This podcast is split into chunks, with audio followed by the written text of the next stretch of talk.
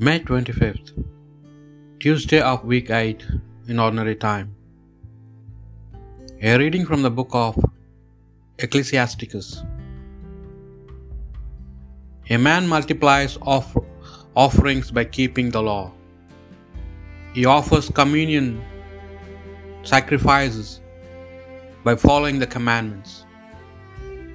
By showing gratitude, he makes an offering of fine flour. By giving alms, he offers a sacrifice of praise. Withdraw from wickedness, and the Lord will be pleased. Withdraw from injustice, and you make atonement. Do not appear empty handed in the Lord's presence. For all these things are due under the commandment. A virtuous man's offering graces the altar,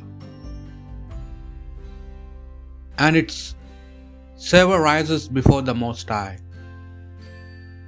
A virtuous man's sacrifice is acceptable. Its memorial will not be forgotten. Honor the Lord with generosity. Do not stint the first fruits you bring. Add a smiling face to all your gifts, and be cheerful as you dedicate your tithes. Give to the Most High as He has given to you,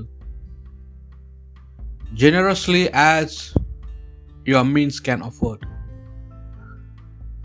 For the Lord is good rewarder, He will reward you seven times over. Offer Him no bribe, He will not accept it. Do not put your faith in an unvirtuous sacrifice. Since the Lord is a judge,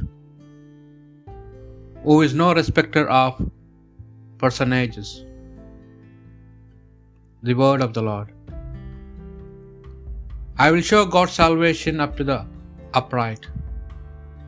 Summon before me my people who made covenant with me by sacrifice. The heavens proclaim his justice, for he, God, is the judge. I will show God's salvation to the upright. Listen, my people, I will speak. Israel, I will testify against you. For I am God, your God. I accuse you. Lay the charge before you. I find no fault with your sacrifices. Your offerings are always before me. I will show God's salvation to the upright.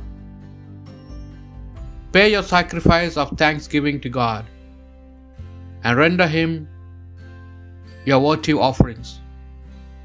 A sacrifice of thanksgiving honors me, and I will show God's salvation to the upright. I will show God's salvation to the upright. A reading from the Holy Gospel according to Mark. At the time Peter began to tell Jesus, What about us? We have left everything and followed you.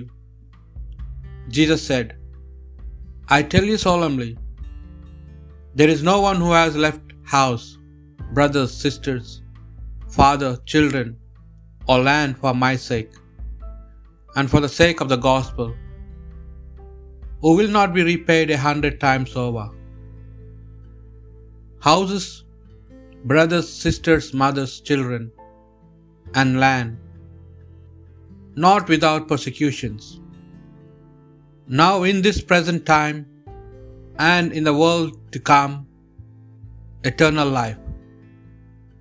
Many who are first will be last, and the last first. The Gospel of the Lord.